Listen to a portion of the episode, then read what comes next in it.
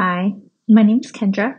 I'm from Ohio and I've been really enjoying It's Gonna Be Okay and thought it might be fun for me to share something about my day that reminds me it's gonna be okay. So I have a four year old named Charlie, and like most parents, there's good parts of my day and less great parts of my day, and my four year old is both very sweet and fun and can be opinionated and assertive. I think those are the words you're supposed to use. For example, he told me yesterday that my face looks mad when I'm happy. I'm not sure what to think about that one. And pretty much every day, it's a fight to get his hands washed before dinner. He doesn't really eat vegetables, you know, all the hard things that parents have to deal with after working all day, which can be, for me, very challenging and makes me feel just yucky generally. But there is one thing we do every day that's sweet. The whole bedtime routine. We read three books and then tell two stories. And what these stories look like is me and my husband climb into bed and Charlie will give us a prompt. And these prompts have to do with whatever he's into at the time. So it could be dinosaurs or Spider Man. Right now, it's Mario. He's into Mario. We like the Mario movie.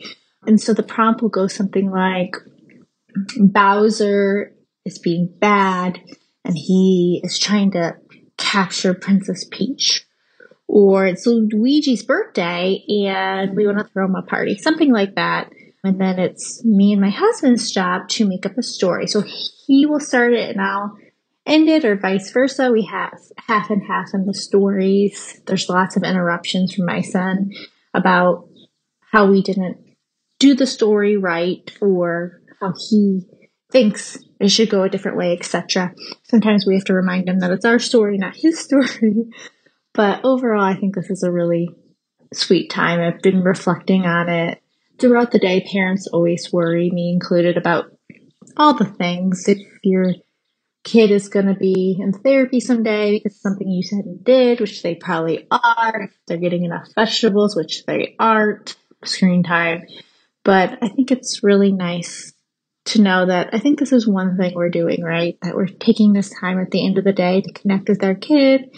It's very sweet, and I hope he remembers it and I remember it um, about our bedtime stories. So, you know, when we lay in bed and tell those bedtime stories about how Mario got a perfect mushroom birthday cake for Princess Peach, just reminds you that it's probably going to be okay.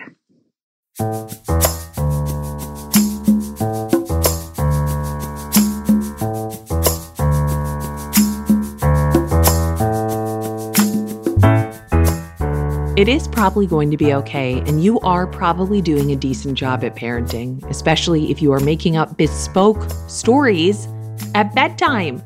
And as a person who, for most of her childhood, subsisted on mostly potatoes, can we just agree that vegetables are overrated? I like them now, but I don't blame a kid for not wanting a bunch of wet plants for dinner, you know?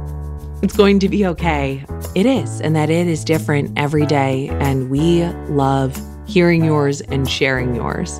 You can send us a voice memo like Kendra did to igtbo at feelingsand.co. You can tap out an email that we'll read. You can call us at 612 568 4441. It's Going to Be Okay is an independent podcast made by Feelings & Co., an independent podcast production company. You can support us by sharing this episode with someone you think would like it, rating, reviewing, I don't know, telling your dentist about it. I love talking to my dentist. I talk about my dentist possibly too much.